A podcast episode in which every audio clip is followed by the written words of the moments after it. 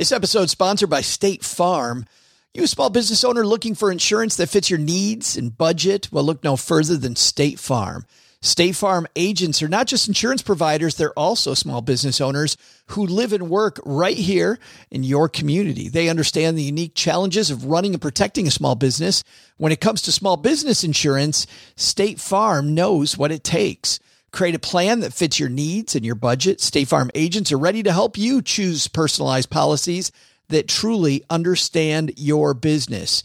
Insure your small business with a fellow small business owner. Talk to a State Farm agent today and get started on personalized small business insurance that fits your needs.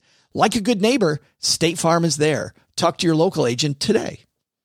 Hey, this is Jen Pilcher, Navy spouse of twenty-three years, and when I'm not helping military spouses connect in our digital community, I'm stacking Benjamins.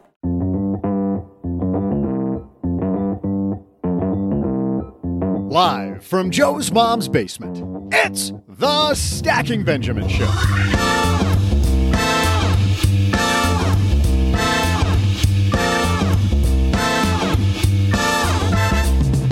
I'm Joe's mom's neighbor, Doug, and what is overthinking costing you?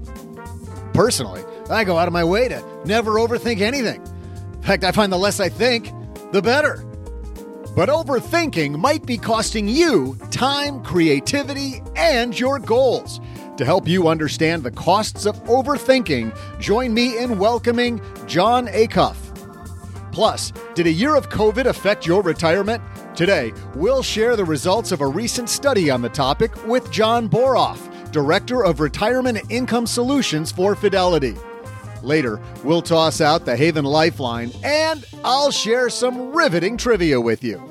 And now, two guys who could stand to think a lot more. It's Joe and O J J J J G.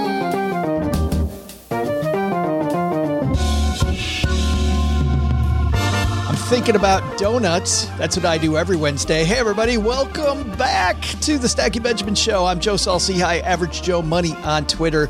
And here to celebrate Hump Day with you, it's my co-host, Mister O G. Wednesday.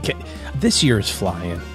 Do you feel like it's flying, dude? Yeah, when I found out the first quarter was over, I'm like, didn't we just start this thing? I thought I thought the year just began. And now we're a week into April already. It's crazy. Baseball season. Good news is, though, my fantasy baseball team, last place already. One Undefeated weekend. still? Bam. Oh. oh, no, no, no, no, no. We are rocking the cellar already early in the year. Hey, you can come back from it. I'm from Detroit, so I have to replicate what the Tigers are doing. That's my, my whole goal. Did it snow on your opening day? It did, it did not. But to open today's show, we not only have Jon Acuff, the Jon Acuff. That's big money. Did he know what he was getting himself into the second time? I, I can't believe that he said yes again. But, you know, there's that fool me once, fool me twice thing. We fooled, just checking. We apparently fooled him twice. John Boroff from Fidelity got a great show coming up for you. So let's get into it. Let's roll on the headlines. Hello, darlings. And now it's time for your favorite part of the show, our Stacking Benjamin's headlines. Well, in just a second, we're going to find out how people did with their retirement planning, but some good news on another money front, O G, during the year of COVID. Americans trimmed their credit card debt during pandemic thanks to the stimulus. Stephanie Asimkos wrote this piece.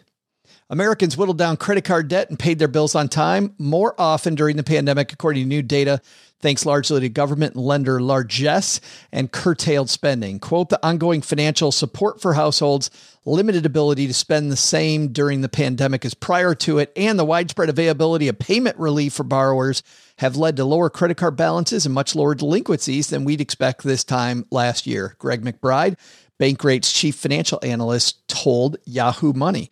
That's some good news, O G. People uh, apparently ran out of things to spend money on during COVID. According to Greg here, well, what are we going to do now? Well, I guess we might as well pay off the bills. It's uh, probably the wrong order of things, but at least we got to it. That is some good news there for people. Obviously, this last year kind of separated the nation in two, didn't it? People I know were either doing fantastic or they were doing awful. Uh, there was really no middle ground. It's kind of a weird year. Still kind of a weird year. It's a never ending weird year. For those who carried credit card debt, a separate study by LendingTree found that their average balance fell ten point four percent. Went down, yep. Yeah, from eight thousand one hundred seventy-eight to seven thousand three hundred twenty-four in February of this year. That's good news. Difference of eight hundred fifty-four bucks. Man, you look at the average interest rate on a credit card, O G. Just, I, I think that people don't realize what a twenty percent interest rate means. Well, for us, when we, you know, we're kind of up to our eyeballs in debt, I remember, I remember the number being somewhere in like the fifteen thousand range. We were making zero progress on it, you know, making the minimum payments and it's all going to interest and all that stuff. But the straw that broke the camel's back for us was we started using Mint, and uh, we're tracking not just the balance, because the balance doesn't show all the details, but the but the interest and then the payment, and, you know, and so you'd see like it went down and then went up and then went down and then went up and then went down and went up and, you know, kind of uh, along the way. And then at the end of the year, then we, you know, run the report of like, where did you spend your money? And it's like, okay, we had, you know, our house payment, and we had our food, and we had, holy crapola, four thousand dollars in credit card interest, you know, and like you, you, you don't see exactly how much that is. It's just same thing. Like when you have those discussions about the thirty year mortgage versus fifteen, or, you know, should we invest the difference, and what's the, it's a low interest rate and all that stuff.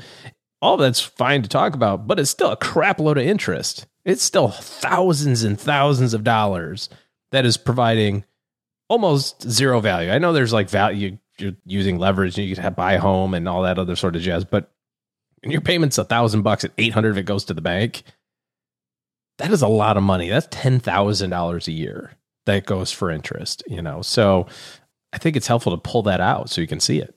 I've been reading a book for an upcoming interview we're doing with a gentleman, a high school teacher named Jake Cusino. Uh, he's got a new book out called How to Adult, and we're going to be talking to him soon. But he begins the book with interest. I mean, he believes so strongly that you need to know interest from the beginning. But it's cool. He presents it as this double-edged sword. You, me too, I was in this boat, as you know, as as well. You get slammed with interest. But man, if you can get excited about the other side... Like, think about this, four thousand dollars of interest you paid. If you can turn yourself into the person getting paid four thousand dollars, bam, that's where you want to be. Yeah. And it's not, certainly you're not going to go start lending money at twenty percent like the credit card people do, but I oh, see I do. You, you, you, you do. I've been meaning to talk to you about a loan. I got Cheryl out there with a baseball bat going from house to house later. Hey, you haven't made your payment. Collected. Yeah. Could you see, yeah. could you see Cheryl? Walking up. The bat would be bigger than she is. I was going to say, for people that don't know my spouse, she's like five foot four. Yeah. But having the interest, I, I, I see what you mean. You, what you're meaning is using that compounding on your side. You know, that four thousand bucks in credit card interest is like two thirds of your Roth I R A payment yeah. for the year. If you can pay that to the bank, you can also invest that. You know what I mean? If if it's already part of your cash flow, it's already coming out. Like once you can get on the other side of it, then that four thousand bucks goes in. The first year, you're only going to make four hundred bucks of interest, but the next year you're going to make eight hundred dollars of interest. And the year after that, you're going to make, you know, twelve hundred, and I can keep adding four hundred for a really long time. I'm really good at it. Super exciting. Well, no, but it compounds too, right? So it's going to be more than that. I, I can't do the compounding part. Don't, don't come on, don't. man. Come on. Well, it's four hundred, then it's like eight forty, and then I'm lost. I can't do anymore. It's so exciting to be on the other side. And, uh, and yeah, even, you know, we took out this, uh, mortgage on our house, and I look at the payment, and I continually, continually am strategizing about how do we do this quicker? And of course, I was the guy that took out the mortgage, right? Because of the fact that interest rates were so low, still drives me crazy. Oh yeah.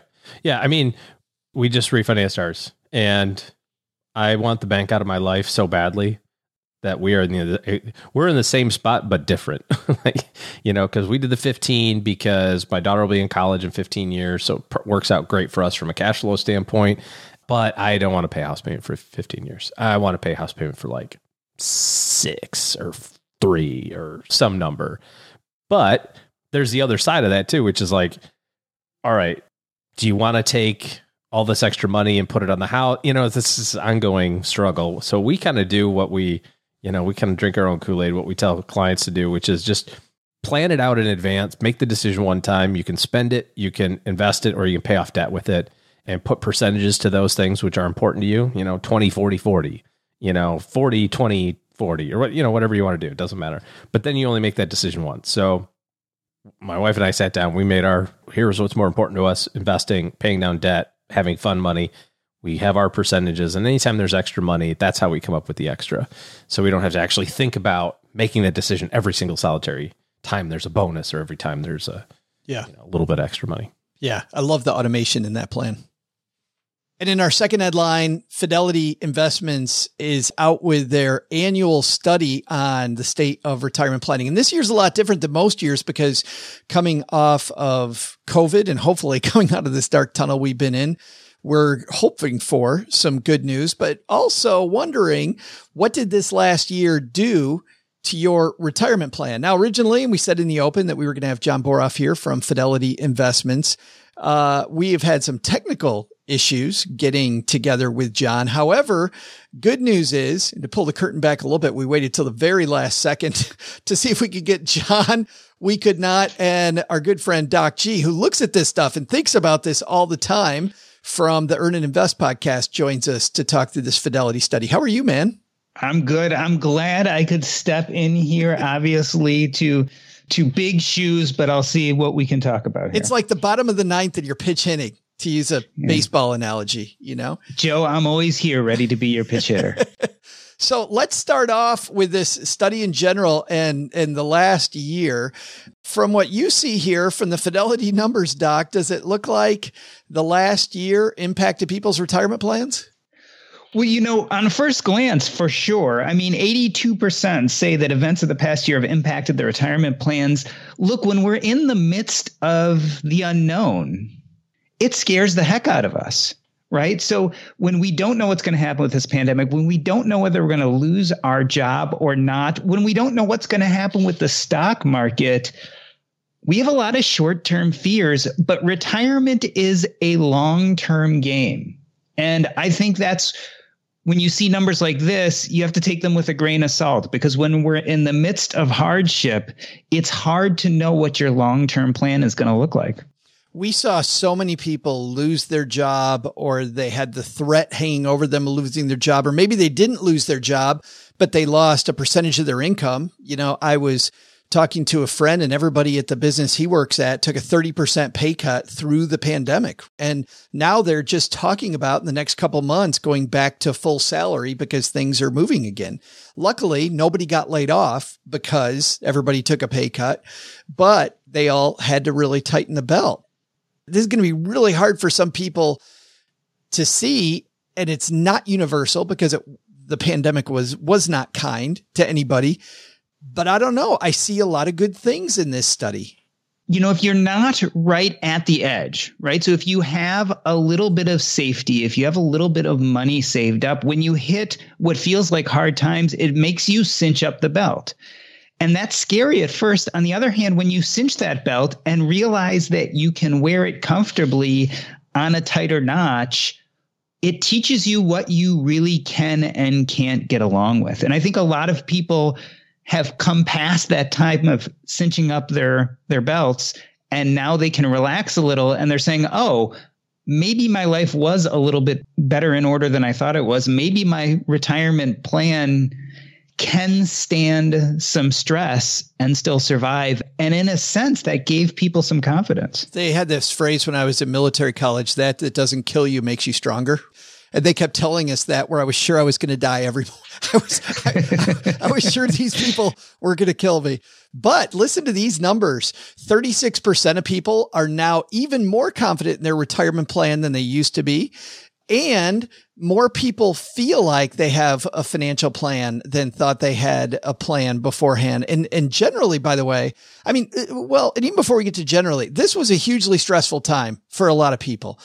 I look at this study and they looked at stress here. And let me give you some stress numbers, because this, this, this clearly was stressful, but forty percent of people were worried about paying their monthly bills April of last year. So we're what, a month, a month and a half, two months, depending on where you are into this thing. If you're in the United States, forty percent of people, four in ten, don't know how they're going to pay the monthly bill. That's a big number. Yeah, I mean, it was a scary time. And if you think about what was happening during the pandemic, if anything you did was directly person facing, if you were working in a restaurant, in a store, if you had clients that you had to visit face to face on a regular basis, you felt like your livelihood was at risk. And this was really even before we totally adapted to the virtual landscape that we're now comfortable with. So it's not surprising. This was one of those events none of us saw happening, and it changed the way we do business and the way we work fundamentally. And so you can look at that four in ten worrying about not being able to pay their bills. On the other hand, kind of surprises me that at that time it wasn't eight in ten. Right, right. Yeah, me too. And, and that number, by the way, still is ugly today. It's now three in ten. It's thirty-two percent. That's not a great number, but certainly you can see that coming down. Maintaining your nest egg in retirement stayed the same. thirty-five percent a year ago to thirty-six percent today. Paying for a child's education largely stayed the same. I think, I think for people, Doc, when I, I don't know, when I talk to people, you're either set for your kids' college or you're not. There is no, yeah, we're like fifty percent there, right? You either have that game plan covered or you're hoping and praying that they get scholarships. It's like the kind of pregnant thing. Right, exactly. You're yeah. never kind yes. of pregnant. I, I tend to agree with you on that. It's either people throw their hands up in the air and say, I'm never going to manage this, and then their kids go one hundred percent loans or figure it out themselves, or they're like planning since their kid was really little and have already been stacking up money to pay for those bills. The big number that went up over the last year, affording healthcare costs in retirement, that went from thirty-seven to forty-two percent of people stressed about that. I imagine that's got to be that we saw this health crisis all around us. And now the fact that we might have a health crisis in retirement, Doc, more in our face than it used to be. Yeah, this was both a financial and a health crisis all at once. So it was a double whammy. So that's not surprising. Again, I'd almost say I'm surprised more people weren't afraid about their future healthcare costs. You know, the upside of that is when you have a crisis like this, there is much more likelihood that there'll be systemic changes to society that will pay for some of those issues. So when everyone is suffering from this fear of how are we going to pay for healthcare costs, it's much more likely that there'll be legislation that helps, you know, fill the gap.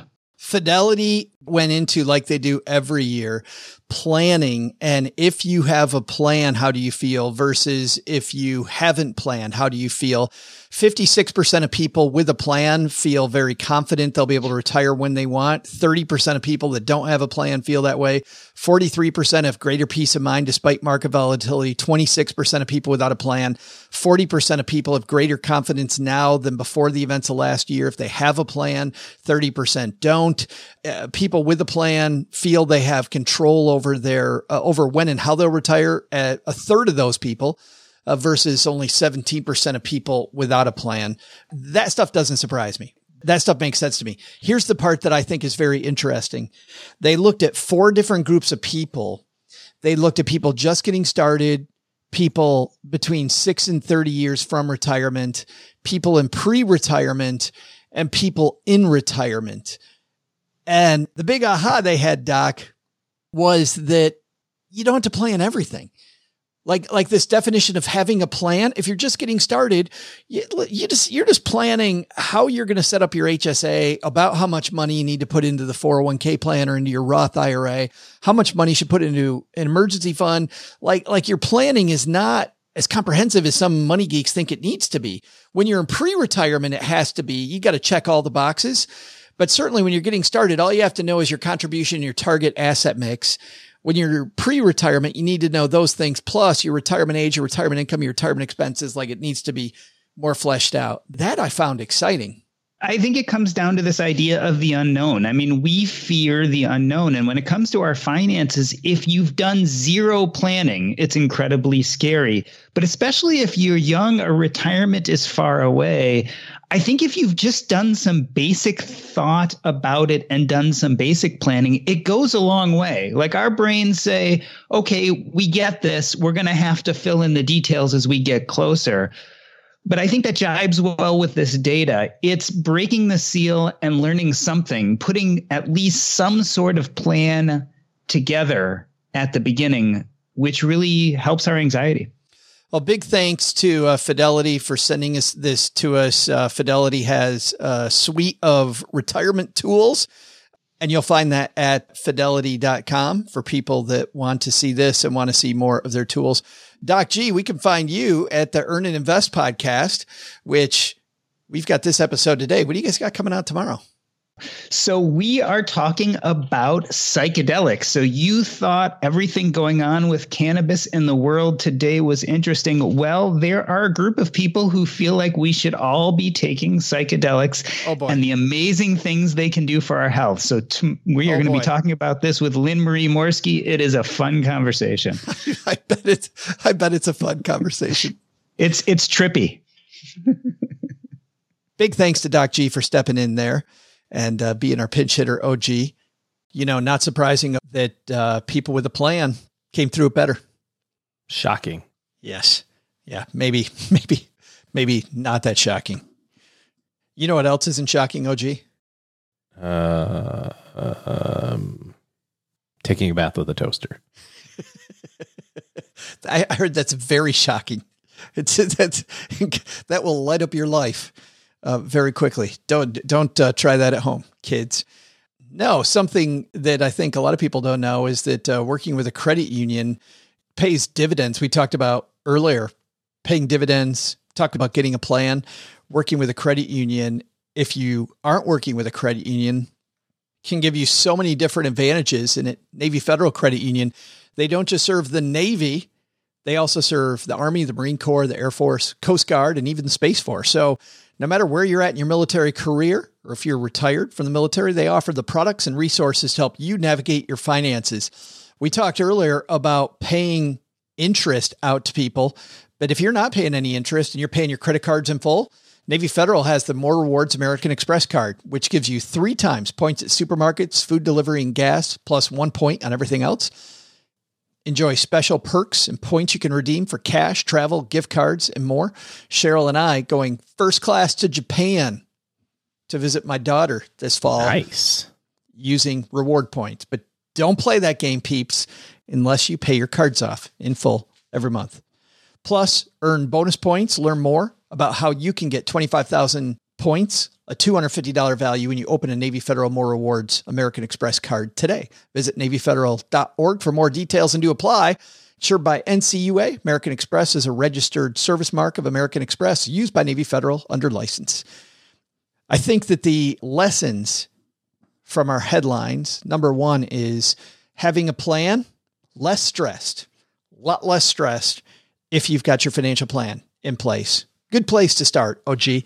And I also love what Doc G said there too. And I want to reiterate this. If you're in your twenties, you don't have to plan everything, right? You don't get to go, oh, I don't know what year I want to retire. No, just plan how you're going to get started. Just plan. Do it. Yeah. Yeah. Get Because moving. You're not going to be at the spot where you can do all of this stuff all at once. You can't probably, you're probably not at the spot where you can max out your four oh one k, max out your spouse's four oh one k, max out your, both of your Roths, max out your H S A. Max out your dependent care reimbursement. There's there's so many different, you know, and your brokerage, there's too many places to put money and not enough generally money at the beginning of your career. But you can organize how you're going to go about it. And it, yeah, and a good plan can be just order of operations. Hey, I'm going to use the H S A next. Once I get my credit cards paid off, I'm going to use that money to go into the H S A or whatever it might be. You know, just have a plan. It's okay to be a little foggy. And then second is uh, credit card debt. Probably a good idea to get rid of that interest and start working on having other people pay you interest so you can get that money instead of paying it out to somebody else.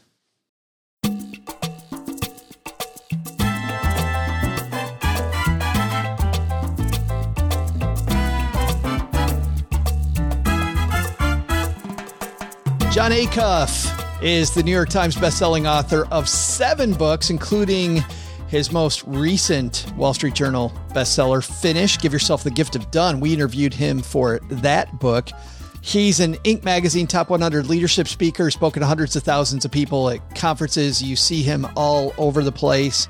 He lives outside of Nashville, Tennessee, with his wife and his two teenage daughters. We're going to talk to him today about maybe overthinking a little bit. O G, how do you stop overthinking and get moving? Jon Acuff, coming down to the basement. And joining us in the basement, it's our old friend, Jon Acuff. How are you, man? I'm good. Thanks for having me, man. Well, I'm so glad that you could be here talking about soundtracks. And it's funny, I, I paid my way through college as a as a D J. So you talking about soundtracks, about money and mixtapes. Were you a big mixtape guy? Oh, yeah, of course. I wasn't good at them. Like, the transitions were always awkward, and there was probably like clips of a radio D J. Like, in, you know, like I didn't have a bunch of albums. I had to wait till the radio station played. Like, I was trying to like hawk off a Casey Kasem. So just, yeah, those are, those are tough days. You, you'd use two fingers and you'd press it just at the right time on that recorder. I had an amazing, my favorite mixtape of all time that I listened to that I'm sure was moody. I went to Europe right after college, and it was a yellow Sony Walkman cassette player. And I, it got stolen at the Peace and Love Hostel, which did oh, not no. feel very peaceful or loving. No. Yeah. I don't know where, somewhere in Europe, some, I don't know, Bulgarian person is just rocking out to my emo-ish mixtape. I'm sure. Still today. You know they are to today. Because it was the best tape you ever made. And uh, I really feel like I crushed it. If, now I'd probably go back in here and be like, this is just eleven Cure songs. Like, there's really no mix whatsoever. Maybe one Smith's thrown in. Yeah, just to just to be like old school. Yeah, yeah. Oh, right. oh Morrissey. Yeah, exactly. We're just a little gray. Was that a true sign of true love, by the way? You know, to Jenny, did you give her a mixtape and that was when you knew that it was probably the real thing? No, I'll tell you, like with Jenny, I'm such a late adopter, dude, on technology. Like, I started my own podcast this year in twenty twenty-one. I was like, I should do a podcast. So like, I'm a late adopter. I didn't really even understand Napster and LimeWire and all those. So on eBay, somebody was like forty bucks. I'll put whatever songs you want on a C D. And I was like, that's amazing. I had no idea that they were just selling idiots blank C Ds that they burned for in like thirty seconds. Like I, so I bought, I don't know, this is like nineteen ninety-nine. I bought a C D with like twenty songs. Like, this is crazy. You're not going to believe what you can get on eBay. And Jenny was like, actually, I mean, like, you just paid twenty dollars for Napster. You're like, you're the only person who paid money for Napster. And I was like, oh, that's, that takes some of the shine off it. It could have been worse though. A lawyer from the Recording Association could have come knocking on your door later. Oh yeah, exactly. No, yeah, I don't yeah. want any part of that, especially living in this town in Nashville where I live. Like I'm, I'm well aware of like people getting paid for their art. So yeah, I, I dodged the bullet there, but I remember like I paid the late adopter tax to a guy on eBay. I was excited by the title. And of course I was excited by the dude with the headphones on, the thinker with the headphones on, but soundtracks are not about that at all. Let me start with this question. Who is Mike Peasley? Cause he's going to factor in, I think, a lot in our discussion today. Yeah. So Mike Peasley um, is a professor here at M T S U. He used to be at the University of Memphis, and we first met probably five years ago. He uh, approached me and said, hey, I'm a researcher. I'd love to take some of your ideas and, and put them through some research, you know, see, see which ones hold up, see which ones could be different. And so he helped me with my book before this one, which was called Finish. And then when I said, hey, I'm thinking about writing a book about overthinking because I think a lot of people struggle with it, um, he helped me from the get-go. So he's he's been fantastic. He's in Murfreesboro, which is about forty-five minutes from Nashville, maybe fifty minutes from Nashville. And the first thing we did, we asked ten thousand people if they struggle with overthinking, and ninety-nine point five percent of people said yes. Um, what was fascinating, we had probably, I don't know, two or three dozen people who would email us and say, I couldn't finish the survey because I was overthinking it. So I might be an overthinker. And I'd say, yeah, if you can't finish a five or six question survey, there's a chance you're, you're probably overthinking. And was it during that survey too, Jon, that you found out that most of that overthinking was negativity? Exactly. So people, more than fifty percent, I think it was seventy percent around, um, question of, do you feel drained? People said they felt drained and inadequate. And then, you know, so that's always fun because I can say like anecdotally that like I've never met somebody in this research who struggled with thinking too many compliments. Like I didn't find a single person who was like, I just keep telling myself I'm such a good mom. And it's a real hassle. Like I'm constantly like building myself up with encouraging words. And I need to stop that.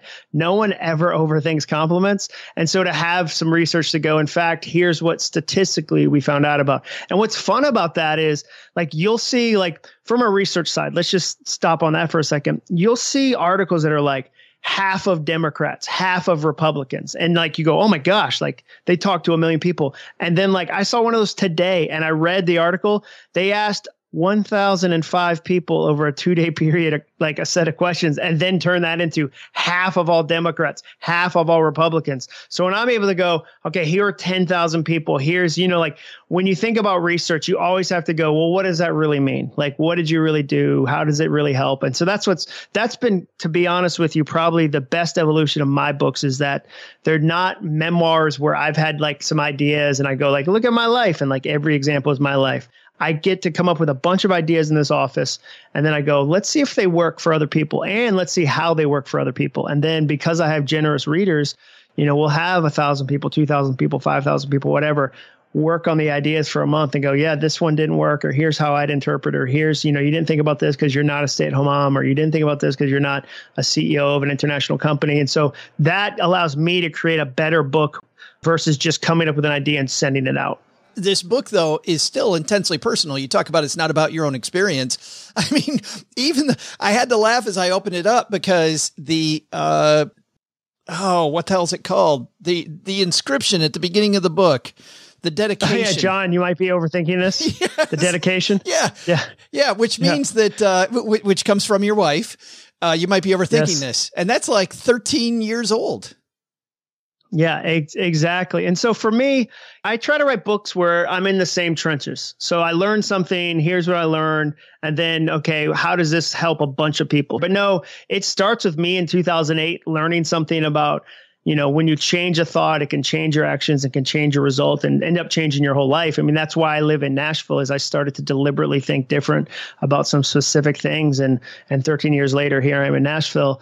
And so, yeah. And, and then somebody, a journalist the other day said, there sure are a lot of failures about you in this book. And I was like, I don't know if I think about them that way. Like, I just think we have such a low bar for nonfiction business books about sharing stories where you don't win, that any degree you do, people are like, these are crazy failures. And you go, no, it's just because I didn't do like, I don't like a nonfiction book where it's somebody's like, they act like they're a hundred percent successful, or like they they're, they've been on a forty year win streak. I can't relate to that. I just don't think that's real. And so I'd much rather go, here's the thing I tried. This one worked really well. Here's another thing I tried. This did not go well. And, and here's what I learned. Well, let's talk about one of those, John. You talk about how thoughts are out of control, right? For most of us, we think we can't control our thoughts at all. You are on a trip to Italy, and you're on your way to Florence. Tell us about this, because I think this is a great, this is a great kickoff to this whole idea. Yeah. So my wife and I are going to Italy. It's our last trip before we have our first kid. My brother was living in Florence at the time. And about two weeks before, my dad said, hey, if you go to the Duomo, which is one of the world's most famous cathedrals, he's like, if you go to the Duomo, that tower is really narrow. Like, you climb up these stairs. It's really narrow. I felt really claustrophobic in there. And that kicked off my overthinking on overdrive. Like, I kept thinking over and over and over again, like, it's going to feel tight. It's going to feel tight. I know it. Like, what, what's going to happen? So the second my feet hit the stairs, I started to kind of walk around, and there's not really windows, so you can't really see that you're making progress. You feel very much like a hamster on like, you know, on a vertical wheel. And so then I just started going faster and faster and faster and faster. And I A hundred percent left my poor six months pregnant wife at the bottom. Like, I sprinted to the top, burst through the doors on top of the dome that overlooked the city, like Tim, you know, Robbins did into Shawshank Redemption. And I was like taking, I was like, oh, I made it. And like twenty minutes later, she came up and was like, what was that? And I didn't know it at the time, but that was overthinking. And the story I connect that to the research is, and I think this is one of those like, what moments, was N Y U did a study where they took two groups of college students And to one, they said, we want you to make some sentences out of this word bank. So they gave them a bunch of words, said, make some sentences. The other group, they said the same thing, but in those words were words related to being old. They had hidden some words like retire, bald, Florida. So they make these sentences, these two groups, and they say, hey, the second part of the test is down the hall. We want you to walk there. So while they're walking, the scientists secretly time them. And the people who had been exposed to old words physically walk slower.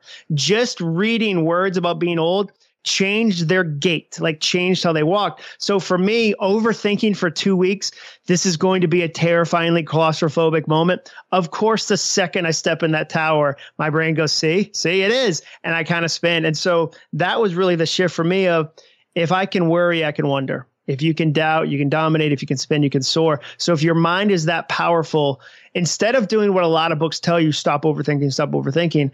What if I just thought the right things? Like, why would I ever get rid of this amazing machine I have, which is my ability to think? What if I just fed it with soundtracks that push me forward, not pull me back? But it's not, as you know, that easy. In fact, you say at the end of one chapter, you're like, there's one solution that can change yeah. this all. Then you begin the next, yeah. you begin, I think, chapter three with, wouldn't it, wouldn't it be great? If it yeah. Were, if it were like no, that? of course, of course not. I mean, it's like anything, it takes work, but I like one of the soundtracks that I tell people is like, don't give the problem a year and the solution a week. So like when people like take money, take, take anything, like you'll meet people that go, man, sticking to a budget just doesn't work for me. Like I can't get out of debt. And I'll go, well, how long have you been doing it? And they'll be like ten days. And I go, well, how long did it take you to get in debt? And they'll be like ten years. So you gave the problem a decade to kind of come together. You're giving the solution ten days. Like that's the wrong way. You should give the solution even more time. So if somebody said to me, I can't write a book. I can't write a book for five years. I tried to write a book for a month and it just didn't work. I'd go, well, yeah, of course not. You sent a baby new soundtrack up against like one that had a like half a decade to become like entrenched and to get repetitive and like gather all this foundation. Negative, yeah. Solid foundation. And then you were like, but I read this one sentence or like I heard an Eminem song, Mom's Spaghetti, I'm going to lose myself. And you're like, no. So I'd rather you stack the odds in your favor, give yourself more time. So yeah, I don't, I would never say it's instant. Now I will say this, like, I think there are some things in life where when you get a new perspective, it can change a lot of things. We've all had situations where we thought we knew what was going on, and then we find out the detail we didn't have access to, and we go, oh, I thought that person was mad at me. I had no idea, like, how, you know, that they were going through a difficult situation at home. That changes it. So I do believe in the idea that, like, a single soundtrack, a single bit of information, a single idea like that's true can change a perspective in a big life-changing way. But I think, you know, for the most part, it takes work just like anything good. It seems like we try to find more information then instead of getting more down on ourselves. In moments like that? Yeah, absolutely. Well, I mean, the part of the problem is like your brain isn't always the best for you. Like it, cognitive bias, for instance, it wants to believe things it already believes. So if you believe you're inadequate, it'll find you proof of that to continue that belief. Um, you know, one of the studies that was interesting, it was in the book, is we don't even have an opposite word for trauma in the English language. There's no word that indicates an overwhelming joy that years later comes back and knocks you over in the grocery store. I want that word, all, by the way. I want that word. Right. Yeah, exactly. But like, how often have you remembered something you said that was dumb four years ago and you wince? I mean, there's memes on TikTok about like wincing over and over about remembering something you did. We don't have that same moment where you're like, yeah, I was, I was in the frozen food aisle. And then all of a sudden just, I was awash in joy about something that happened ten years ago. And I, I didn't even want to, but I just was like, I wish that happened. I was telling uh, a guy on our team, Richie on our team. Uh, he and I were talking about the fact you and I were going to be talking today. I told him the story of, I remember this bad thing I did thirty-one years ago, where I messed up this dance. I was paying my way through college as a D J, and I knew my speakers weren't working right, John, but I knew that I didn't have any money and I had to go, go show up at this dance, but I had no recourse. So I just, I crossed my fingers, put all my crap in the back of my beat up van, went to this dance. And uh, it was this beautiful place. It was a sorority. They had this gorgeous red barn, and uh, it was, you know, they all had dates. Everybody's all dressed up. And I went and single-handedly screwed the entire night for everybody because my speakers didn't land. And the other thing that really bothers me about that night is that at the end of the night, when the woman cuts the check and she makes some offhand comment about just how bad I sucked, and I knew I sucked, I yeah. still took the money because I didn't have any. And that was thirty. Oh, yeah. That was thirty-one years ago, and I haven't forgiven myself. Like it's yeah, still yeah. there, man. And that person's not telling that story. Like when those people get together and they go, man, let's talk about difficult moments. Someone goes, you know what, dude, this is going to sound weird, but thirty-one years ago, I was at a sorority event and this dude, I think his name was Joe. Like I think his name was Joe. And he just sucked. Like he sucked at being a D J. He didn't pre- play Brick House enough. You know, like we were so mad, you know, like whatever the, but yeah, like, I mean, I remember I apologized. This is probably like, I don't know, fifteen years ago, I apologized to two people I'd worked with because I just felt like I had been a jerk. Like I didn't do my best at the job. I, you know, there were so many things I wish I could have changed. I apologized to my manager and I apologized to my manager's manager. And my manager was like, you know what? Things were crazy there. Like we were all so stressed. Like, no, like she was so gracious. So, and my, the manager's manager said, yeah, I don't know what you were doing then. Like, and she like, she railed on me harder. And I was like, and the point of a, an apology isn't to make somebody react a certain way. So you have to release that. But like, of course I remember that, like yeah. that I was like, hey, I th- I'm apologized for not performing today. And she was like, yeah, let me add some additional things that you probably don't even realize you did. And I was like, oh, like body blow, you know? And so the problem is I can't let that be a soundtrack that prevents me from apologizing the next time. Because then then I'm if I've listened to that for fourteen years, all of a sudden it's changing my apologies in the future. And that's not helpful. You have this term that I think is so important for people to know, which is neoplasticity. Yeah, it's it's something that, I mean, the benefit of us, like you and I, is we get to grow up in that age where essentially it's that your brain can change. There used to be this idea that the brain you had was the brain you had was the brain you had, like, oh, well, like this is the one you have. Neuroplasticity is you can change your brain, the shape of it, the function of it, new neural pathways, new grooves, everything with the decisions you make, with the thoughts you use, with the way you live your life. So the plasticity is that, wow, the brain is much more changeable than we ever thought possible. The other phrase is neurogenesis, which is this idea that there are new brain cells every morning. Like when you get up tomorrow morning, you will have new brain cells. And it's Doctor Caroline Leaf who writes about this subject really well. She says they're waiting for you to tell them what to do. Like you've got these new parts of your brain that are like, hey, tell us what to do. And so knowing that you get to control your brain, that you get to say, okay, if I think a certain way, if I'm repetitive a certain way, if I lean into these certain thoughts, it can physically change my brain is really powerful. And again, it's it's not something we've known forever. A hundred years, you know, you think back to like, what was it, two hundred years ago, they drill a hole in your head to release evil spirits if you had a headache. So like when you think about how far we've come to going, wait a second, I think that positive thinking looks like this and it changes your brain or lights up different parts of your brain. What if we tried that? I think it's just fascinating. I, I think it's incredibly fascinating. Whenever we talk to any scientist on the show, uh, which is just a couple times a year, about the brain and what's going on there, just so amazing, just, just incredible. I want to help our listeners for a moment, get rid of some of those old soundtracks. And like many listeners, I'm sure right now are thinking, well, I just switch it off, right? You're talking about neoplasticity. Well, I switch off the switch and that's how I do this. I, I get rid of those, but you know, it's not that easy. And you had a gentleman kind of bring yeah, this David up. Thomas. Yeah. In yeah, a conversation. David Thomas. So like to your point about it's not that easy, but sometimes a single idea can change something. This was a single idea that changed something for me. So I was talking to David Thomas. He's one of the leaders of Daystar, this amazing counseling center in Nashville. And I was talking to him about negative thoughts, internal dialogue, kind of, you know, broken soundtracks, if you will. And he said, John, the problem is people want there to be a switch. They want to find one thing that's a switch and they turn it off and it's turned off forever. So that could be, they want to do yoga, like yoga will be the switch, or I'm going to drink a gallon of water a day, or I'm going to, you know, I'm going to do something. I'm going to, you know, practice mindfulness. I'm going to meditate. I'm going to do whatever. And they have a switch mentality, and the switch works temporarily. It always only works temporarily. So maybe it works for a week, maybe it works for a month, but then life is chaotic. Life is stressful. Life is challenging. There's no one coming out of twenty twenty that could be like, no, I control everything. Like I have like, Like no one should have any illusion that you control very few things in your life. Um, you definitely control your thoughts, but you don't control the economy. I mean, I'm a public speaker. In March of twenty twenty, every event I had got either canceled or postponed. Gone. Um, gone. There was no degree of hustle that could change that. You don't control that.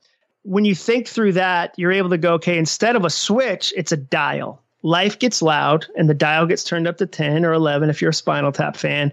And then you have to go, okay, wow, it's loud right now. What are the things I'm going to do to turn it back down? wow, I notice my dial is at seven. I know it's going to a nine. Um, how do I turn it down? And where it gets fun is when you're able to see that in the future. So for instance, I say in the book that even my highest performing friends who lay out their clothes the night before they go to the gym because they know it means they'll go, nobody lays out their thoughts before an important meeting. Very few people go, I've got a big negotiation next Thursday. Here's the three thoughts that I want to have playing in my head. I'm not just going to wait for whatever thoughts scamper in. These are the thoughts I'm going to have. These are the ones I'm going to bring. These are the soundtracks to ensure the meeting is going well. And that turns down moments before they even get loud. You know, that turns up. So for me, an example of that, I've been taken advantage of in business situations. Like I've had people steal money, steal pieces of the company. Just th- I've had things not go well. Anyone who's in business has had things not go well. And it'd be easy for me to have a soundtrack that says, everybody is trying to take your money, or everybody is looking for an edge. Everybody is going to take advantage of you unless you're like vigilant. And then I go into a meeting with that soundtrack on loop and I miss opportunities and I shut things down. I come off as defensive versus going, oh yeah, I recognize that. That did happen. I'm not going to lie that it, like, I should admit it happened. Yeah. But I'm not going to let that determine what happens in the next meeting. I mean, I, I talked to somebody who said twelve years ago, I was fired at a job. And to this day, every time I see a door close on a meeting that I wasn't invited to, I get worried that I'm going to get fired. twelve years later. And you think about, like, I always say overthinking steals time, creativity, and productivity. There's an easy example. Let's say he spends ten minutes every time he sees a door close at work worrying that he's going to get fired. Multiply that out by twelve years. Do you know the hours and hours and hours and hours that have gone to that broken soundtrack? So much. You know what he could have done with all that time? Like, that's really fascinating. How about the woman who changed it around? What was her name? Caroline, Catherine, she, Colleen, um, Colleen, Colleen Man, Berry. I, yeah. I, I, I circled that name. I was, Dude, I was all so over good. it, but I didn't get it. Yeah. But she's got a so great good. story. I essentially asked people in my audience, hey, I'm working on this idea. Have you ever changed your life by changing a thought? You know, I was curious what people would say. And Colleen raised her hand and was like, one hundred percent. And so her story, she was a documentary filmmaker um, in Boston, like showed films at Cannes, like very successful. Dot-com bust happens in two thousand one. She loses her job. I lost my job at the same time in the same city. And she had to get four different jobs to kind of recreate the salary of the one. And one of them was to be a receptionist at a real estate office. She could have gone down the path of resignation. Oh, well, this is, it just is what it is. Blame. This is the economy's fault. Fear. What if I lose this job? Entitlement. I shouldn't have to answer phones. But instead she was like, I'm going to make a new path. I'm going to choose to make a new path. I'm going to choose the thoughts I have. I'm going to choose my approach to it. And so she decided something really easy. She just said, I'm going to become the best customer service they've ever experienced, even in this tiny little receptionist office. So she did that. And she found somebody who got her um, a coffee machine. So she started to make espressos for people. I love and this. Over Yeah. And over the years, like as she, she just kind of kept going, I'm writing new soundtracks. Okay. These are, these are business partners. These aren't, you know, coworkers. These are business partners. I want to help them grow their business. And over the next fifteen years, she became C E O. I love telling that story. And I, I've actually interviewed her for my podcast. I have this podcast called All It Takes Is a Goal. Cause like, she's a living, breathing goal machine. Like she's the kind of person that's like, well, I went to the library and I got a library card M B A. And you'll go, what do you mean? She's like, I read a hundred books. I would find like the ten that everybody had to read and for business. And then they would recommend books. And I just kept reading. And here's that. Like, she's just so fascinating, but yeah. And I love her story because it's not instant. Nobody goes from being lobby barista to C E O. She kept working her way up. And she kept going like, yeah, then I got this soundtrack that was broken. It was in the way. And she said like, and everybody was frustrated. Nobody wanted to do what I was doing, but like, I wanted to build a path. And so I, yeah, she's just a blast. Well, just dialing up, right? I think about just dialing up where she's at. You have fifty, and I want to leave on this note. We've got fifty ideas for helping people change the dial. I think we probably have time, Jon, for maybe your favorite three. So, oh, yeah. So, yeah. so what do you think are three good ways uh, to change the dial? Well, I mean, I think one um, is pen and a piece of paper. And I don't mean you have to be a writer. Like whenever I say something like that, I need, I want to admit like I'm a writer. That might not be your first thing. Um, but I think some way to take all the thoughts you have and put them on a piece of paper, not perfectly, not, you know, maybe the spelling's all jacked up. just some way that you could say, okay, hey, I'm going to write down a couple of thoughts I have. I'll write down a couple of questions I have. So I think I think that writing is a great way to turn down the dial. Is this the just like a one, friend? Of, is this like a friend of mine said, who's also a writer, said just puke it out? I mean, it's kind of gross, exactly, but just puke exactly. it out. Exactly. Some people call it morning pages. Yeah. But yeah, for me, just being able to write down a couple things. Another one is I always tell people like physical activity, like go get some endorphins and pick the way that's the most fun to you. We tend to think that working out has to suck to count. Like we did this study um, with my book Finish, and people tend to think if the workout is fun, it doesn't count. So they'll go, oh, I'm going to run. I'll go, you like running? They go, no, I hate running. That's how I know it's good for me. Like, then you shouldn't run. I was briefly a um, cyclist, and I turned out I hate cycling. So I got rid of my, some other people love it. So I'd say find a little bit of exercise that you, that you actually enjoy. And then like, I like to, I like a hobby. Like I asked, it was interesting. I asked this other uh, speaker, I was like, hey, why do successful people fail? And he was like, well, I've studied it. And there's two things they always have in common. They're isolated. They don't have community, and they don't have a life-giving hobby. And I thought that second one was really interesting. So I always tell people like, have a life-giving hobby. It could be anything, you know, it could be bird watching. Like birds saved me in twenty twenty. We got a little bird feeder that attaches to the window outside. And like, I loved watching birds. I don't know that I'm ready to have a vest with a lot of pockets yet. And like, but not like a variety of binoculars, but I'm on my way. It's a slippery, um, but one for me is slippery slope. It is. It is, dude. I know I'm like real close to having a derby hat and being like, well, I'd love to do that podcast, Joe, but the, the wood marshes are on the migration path, and I'll be in Delaware that weekend. Unfortunately, I'm not there yet, but I'm on my way. But the one that like, I love doing Lego sets. Like I realized that like there's few things in my life that have clear instructions, like be a writer, be a podcaster, be an author, whatever. There's no clear instructions, but like a Lego set that's like, it's a Porsche nine eleven and it's got three thousand pieces. And like, for me, that's, that kind of helps turn off the soundtracks. I'm able to just kind of focus in on that. And that's probably my dorkiest one. Um, but it's one that I've really enjoyed. Yeah. But the truth around a hobby, you know, you hear one person tell you something and, you know, maybe it's their thing. You hear many people tell you, and there's this truth. Hugh Jackman talks about doing five hundred piece puzzles.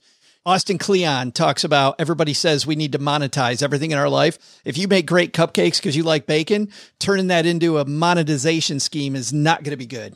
It ruins it. It ruins it. Somebody asked me, because my I, I sincerely believe you should have a hobby.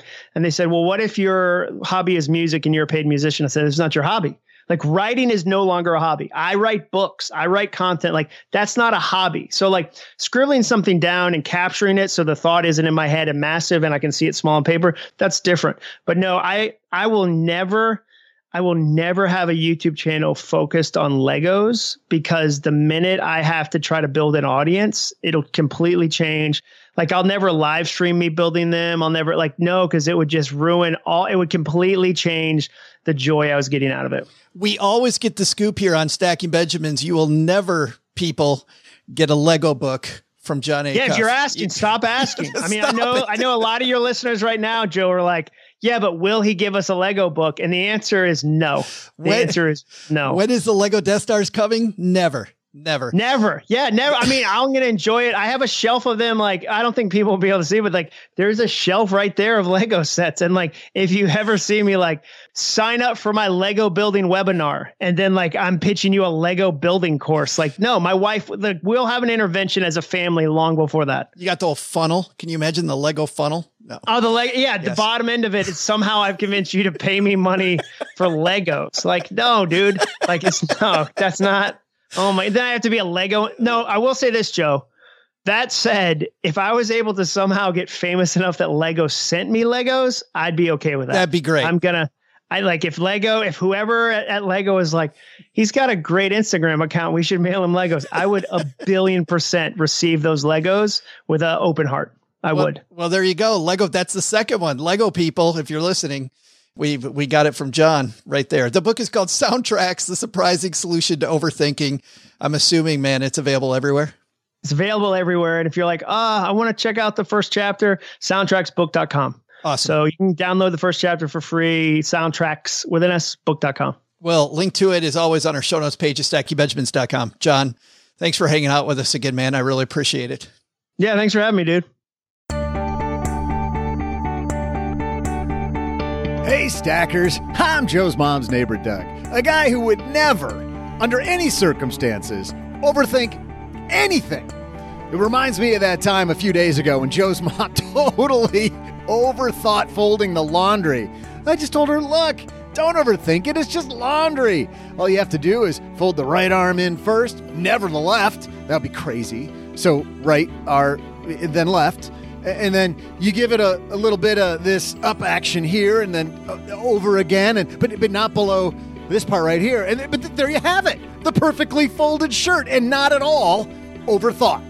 And the way she was folding socks, I mean, that's a lesson in overthinking right there. If she'd fold them over twice instead of once and then just uh, just like an eighth of an inch above the ankle, she'd get much better than she did with towels. Uh, before I start overthinking folding laundry myself, let's get you to today's trivia. Did you know today is National Beer Day? Why didn't we talk about that? Who doesn't love beer? So here we go. What is the top-selling beer in the U S? I'll be back with your answer faster than you can crack open a cold one. If you're at least twenty-one, that is, and you're not driving. And just don't overthink it. Just crack open a cold one. This episode is sponsored by State Farm. You a small business owner looking for insurance that fits your needs and budget? Well, look no further than State Farm. State Farm agents are not just insurance providers. They're also small business owners who live and work right here in your community. They understand the unique challenges of running and protecting a small business. When it comes to small business insurance, State Farm knows what it takes. Create a plan that fits your needs and your budget. State Farm agents are ready to help you choose personalized policies that truly understand your business. Insure your small business with a fellow small business owner. Talk to a State Farm agent today and get started on personalized small business insurance that fits your needs. Like a good neighbor, State Farm is there. Talk to your local agent today. Well, if you're new to Stacking Benjamins, you may not know that I've tried out a lot of personal finance apps. I like to be a guinea pig and try out all these things, so I know what I'm talking about when it comes to uh, what's helpful and what isn't helpful. And the app that I've used the longest has been Monarch Money, and it's because Cheryl and I, my spouse, were able to collaborate together. We can work on our goals together, and our budget and our goals are right next to each other on the app. It is clearly the next generation of personal finance apps. So what is it? Monarch is the top-rated all-in-one personal finance app. It gives you a comprehensive view of all your accounts, investments, transactions, and more. You create custom budgets, track progress toward financial goals, and collaborate with your partner. And now, because you're a stacker, you'll get an extended thirty-day free trial when you go to monarch money dot com slash Benjamins. I love the fact that we get to collaborate. I love the fact that it's customizable. And I also love that it's this ad-free privacy you can trust. They never sell your data to third parties or show you ads. After trying out Monarch myself, I totally get why it's the top-rated personal finance app. And right now, because you're a stacker, you're going to get an extended thirty-day free trial to try it out like I try out many different apps. And this one was sticky for me because, well, you'll see when you try out the thirty-day free trial. Go to monarch money dot com slash Benjamins. That's M-O-N-A-R-C-H-M-O-N-E-Y dot com slash Benjamins for your extended thirty-day free trial.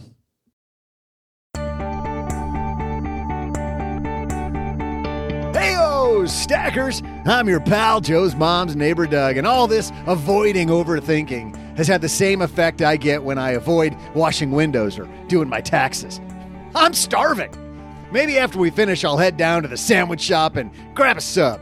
Speaking of which, anybody overthink their sub sandwich order? Okay.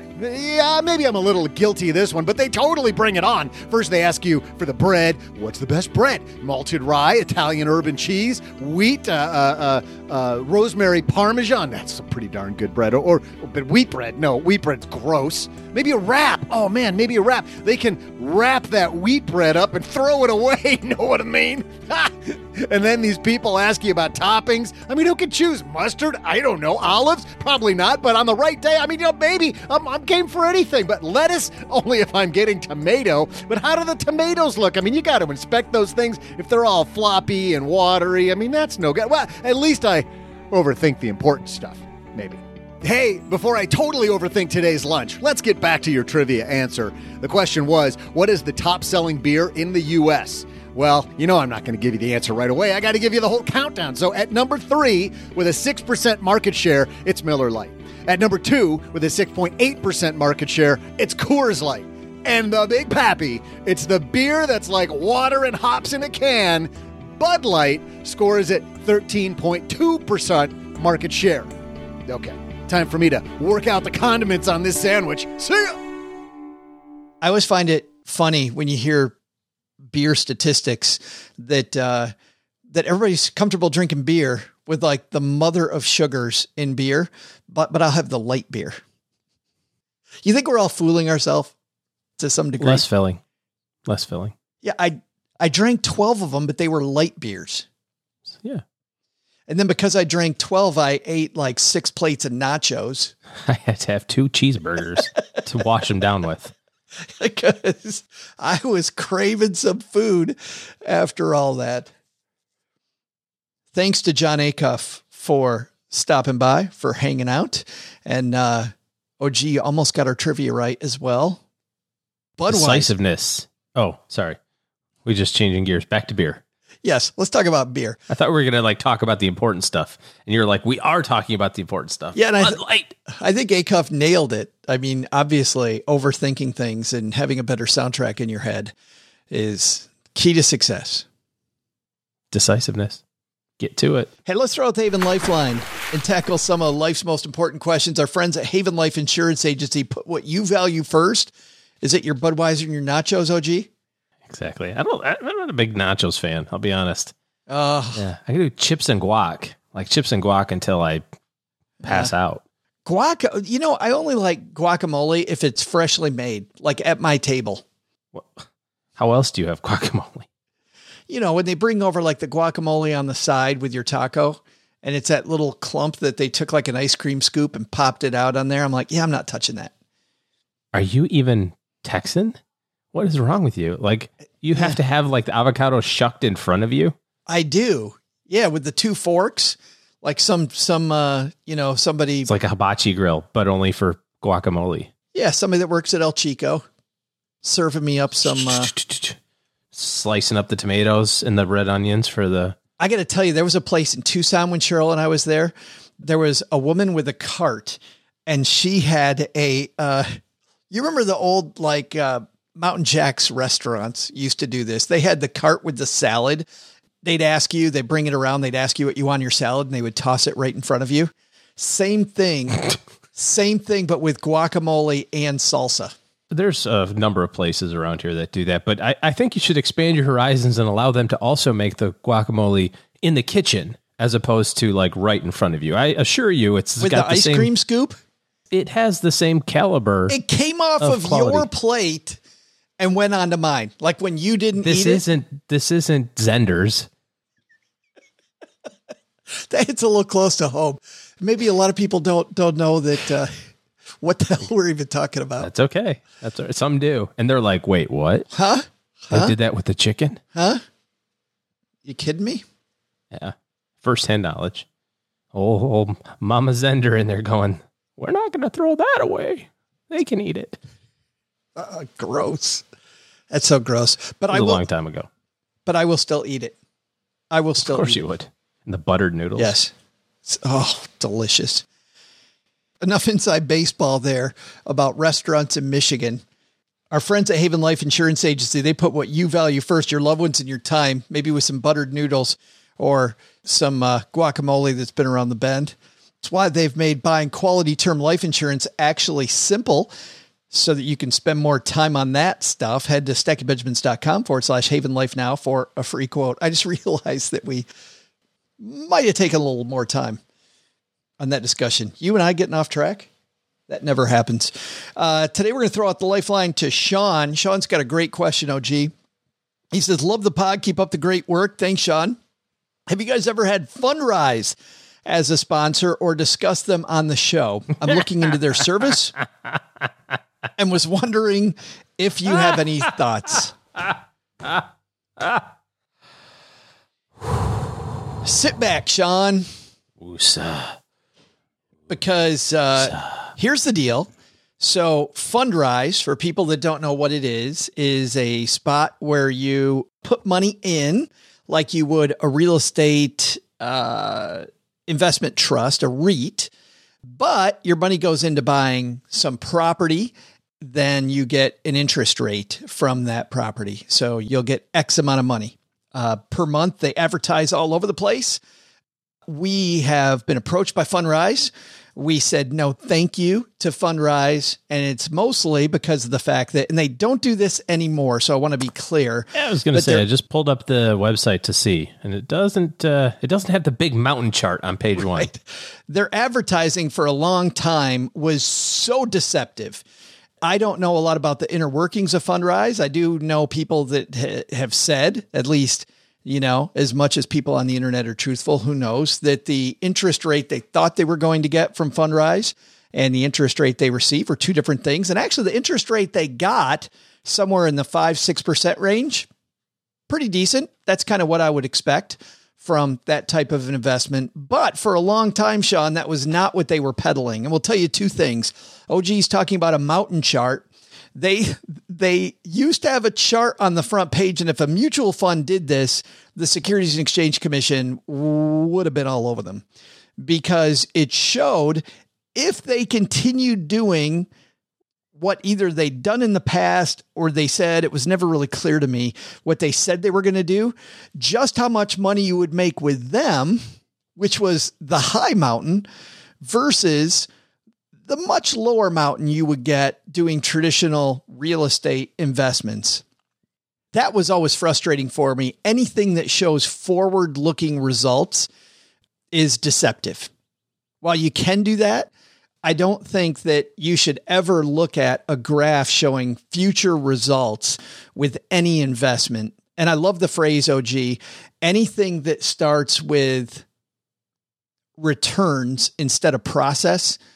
You know, if an investment explains the process and what they do and how they do it, I like that. Anything that starts with, bam, we're going to give you the monster return, don't like right. that at all. Yeah. And that was a big thing early on. Uh, like you said, they don't do that anymore. I, I honestly haven't looked at Fundrise in a long, long time. It looks like they've completely changed their whole program. Just doing a quick review of the website. That doesn't mean that, you know, we've... Yeah, I just won't. I just won't go back. You do that. Yeah, you do that like stuff. Once you, once you burn me. Yeah, I feel the same way. But here's the problem with any sort of non-traded product, and whether it's Fundrise or a bigger REIT that's being pitched by uh, financial, you know, uh, sales brokers, you know, whatever, you're really giving up a lot of liquidity for potential. And you can have the same outcome as it relates to your your asset allocation, because you start from that. You start from, is it beneficial to have real estate in my asset allocation? Probably the answer is yes. And then you have to decide how to get it. And there's so many different ways to get it. You can go buy your own rental property, right? You can buy an apartment building. You can buy a duplex and live in half. You can buy a triplex and live in a third, right? I mean, there's lots of different ways. Or you can get a publicly traded REIT. You can just go buy a REIT index fund from Vanguard or BlackRock or or Fidelity or whomever. Or you can have a non-traded product, uh, which is something like Fundrise or something else that might be sold. And all of them have their pros and cons. Obviously, if you have your own apartment building, super illiquid, but you're in control of it, way in control. You can pick the tenants, you can pick the rent, you can pick the upgrades that you want to do, all that sort of stuff. If you have a publicly traded REIT, if you buy a REIT fund, you have tons of liquidity. You can buy and sell it thirty-two times in one day if you want. Um, but you don't get to choose which, which apartment buildings they put in that property. You don't get to go negotiate the deals. So you're paying, you know, you're, you're, you're losing a little bit of selectivity with that, but you gain diversification. So there's pros and cons. The problem that I have with non-traded products in general, whether it's REITs and there's also uh, all sorts of other ones, is that you don't get a big enough bang for your buck for the risk that you're taking of, I can't get out of it. You know, if you want the REIT exposure, if you want real estate exposure for your portfolio, I just don't understand why you wouldn't just go buy a real estate investment trust. Publicly traded, you know, you're going to get a four, four and a half percent dividend probably, uh, which you'll have on dividend reinvest anyway. But that's going to be your cash that comes in uh, if you're looking for, for income. Um, and you benefit from the expertise of the smart people at a, this huge organization, BlackRock or Fidelity or whomever, who, who that's their only job is to go find the stuff that goes in there and to manage it well. So see, the lack of liquidity doesn't bother me as much as it does you. If I know what I'm getting into and I know what the game is and the approach about how it's being sold to me is forthright. So, I mean, people know how much I like farmland investing as an example. Well, that's locked up. I do get to choose my farm that I want to invest in. If I go with a acre trader or with a farm together, I get to choose that, but my money's tied up there. I could go with a liquid REIT. There's liquid farm REITs as well. And to your point, I can invest that way. I actually don't have, I don't have a problem. And I get that maybe there should be a risk premium because I'm being asked to lock money up, where with the liquid REIT, I'm not being asked to do that. But I still don't have, I don't have an issue if it's straightforwardly presented to me, which brings up my other problem with Fundrise. They also had a line that said, do you remember this, this line? Engineered for superior growth. Yes. And they said that Fundrise is the first real estate. I think this was the whole line. Fundrise is the, is the first real estate investment engineered for superior growth. And I thought, well, real estate's been traded forever, right? I mean, how ancient civilizations, weren't they like buying and selling real estate from each other? I think they were. I mean, real estate's been sold forever. And Fundrise is the first one that's, quote, engineered. So everybody that came before you in this huge asset class didn't know what the hell they were doing. And you knew exactly what you were doing. So I don't know. I don't know a lot, Sean, about the guts. O G, do you know much about the guts of Fundrise? No, because they've changed it. It's a little different than it was before. We just said no thanks.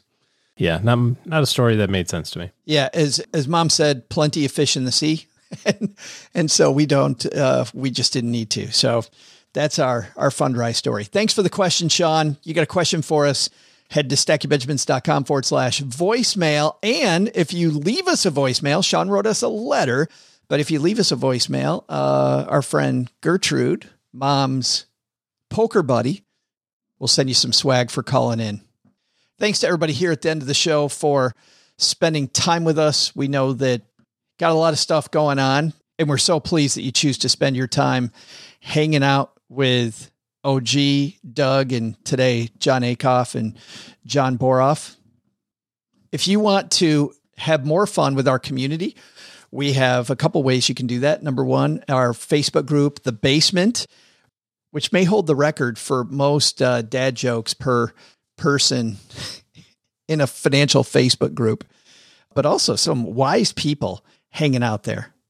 So if, if you like your financial chats with like-minded individuals, a little lighter, pretty fun, join us at The Basement. Also, if you'd like guides for your Monday and Wednesday shows, stacking benjamins dot com forward slash stacker. And not only will you get an email late the night before every single Monday and Wednesday episode, you'll also get uh, money lessons from me.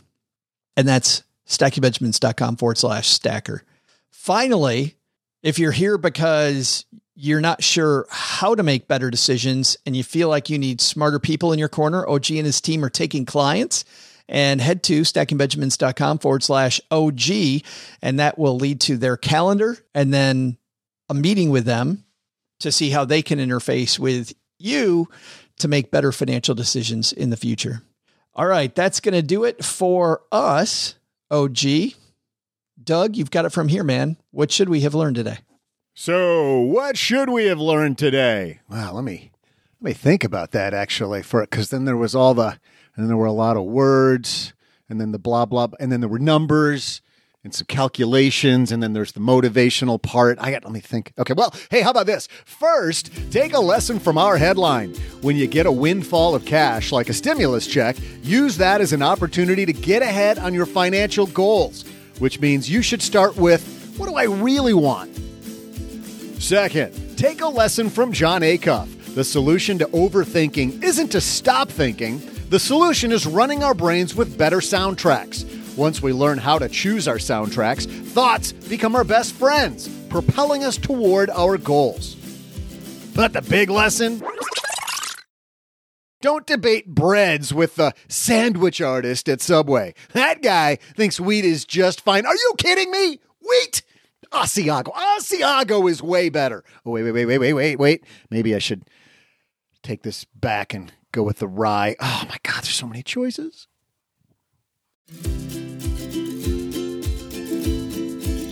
To learn more about our guests and for more resources, you can always head to our show notes page at stacking benjamins dot com. To learn more about Jon Acuff and how overthinking is costing you, head over to acuff dot m e. That's A C U F F dot M E, or check out his new book, Soundtracks, The Surprising Solution to Overthinking, wherever books are sold. And hey, Doc, I got to butt in here for a second, but also big thanks to Doc G from the Earn and Invest podcast. You'll find Doc uh, wherever you're listening to our podcast today at the Earn and Invest podcast. Give it a listen.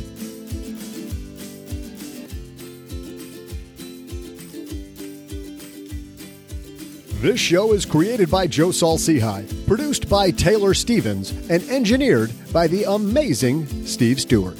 Online, visit us on Twitter at S Benjamins Cast or on our Facebook page.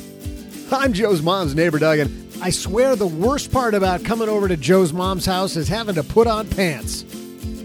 S B Podcasts may receive payment on the show from sponsors and guests in the form of books, giveaway items, discounts, or other remunerations. That's a big word. There's no way you take advice from these dorks, but like Joe's mom always says, don't take advice from people you don't know. This show is for entertainment purposes only, and before making any financial decisions, consult with a real financial advisor.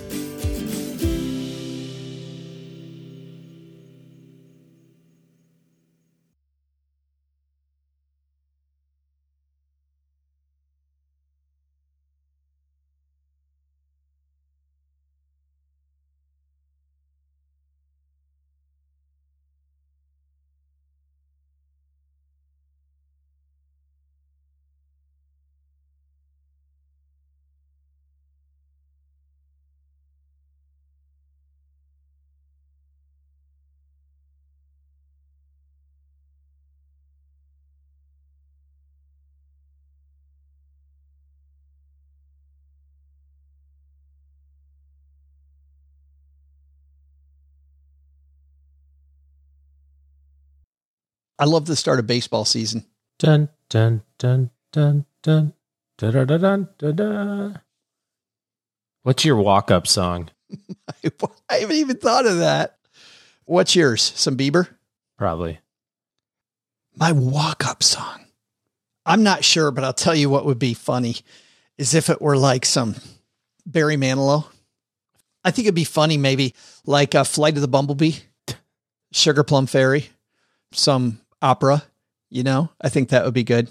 It wouldn't be opening day, by the way. It wouldn't be uh, the first week of baseball without some absolutely uh, fun stuff. Here's the Los Angeles Dodgers at the Colorado Rockies, and the Dodgers hit their first home run of the season. Listen to this. Bellinger hits a high fly ball, left center field, back towards the wall. It is gone! Just over the wall, a two-run home run. Tapia might have gotten a piece, but it still escaped the yard. What is Bellinger waiting on?